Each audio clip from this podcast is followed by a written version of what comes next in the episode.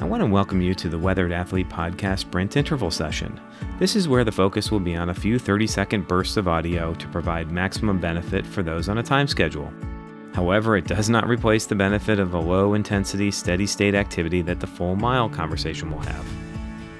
Today's sprint interval is led by Bob Becker. He is the race director of the Keys 100 and the Everglades Ultras trail race. When it comes to ultra running, Bob's bio is incredible. His racing accomplishments have taken him all over the world. Bob is the current record holder as the oldest person at 70 to complete the Badwater Double, which includes climbing and descending Mount Whitney and an impressive total of 292 miles.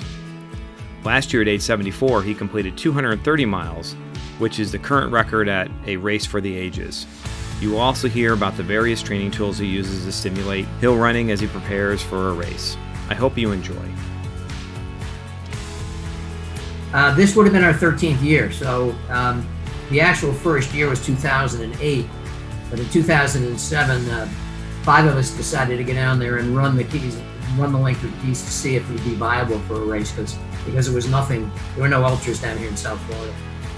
So we did, and we, you know, we kind of we concluded, yeah, this could be something, and having no idea what we were getting into, I went ahead and put it on in 2008 for the first time. I, I developed a strategy that I thought might work if all the stars aligned, and it did. So, for anybody that doesn't know about ARFTA or a race for the ages, it's a fixed time race, but rather than like you know everybody gets 12 hours to see how far you can go, the number of hours you have is equal to your age. So at 74 last year, I had 74 hours to do this thing, see how far I could get. Um, and that's kind of the whole point. So it developed, you know, you have a lot of older runners that run this thing.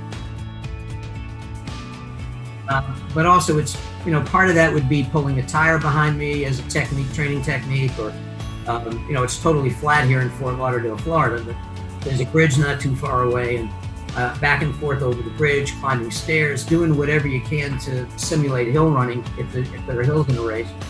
Um, so yeah it's not necessarily just straight running or it might be running on the sand you know, the, the double is not like a race where you have a finite amount of time, right?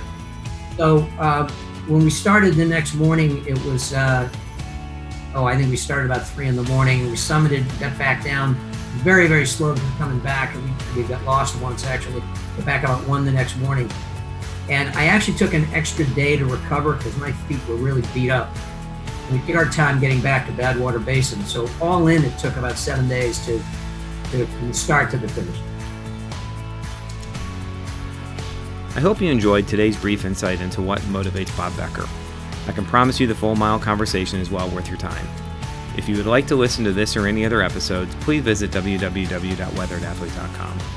There's also a way to drop me a line if you feel you have a story to tell on how you have weathered any storms as you have aged and continue to make the necessary repairs and keep moving forward. As always, my miles are for the journey. Pete Burisik.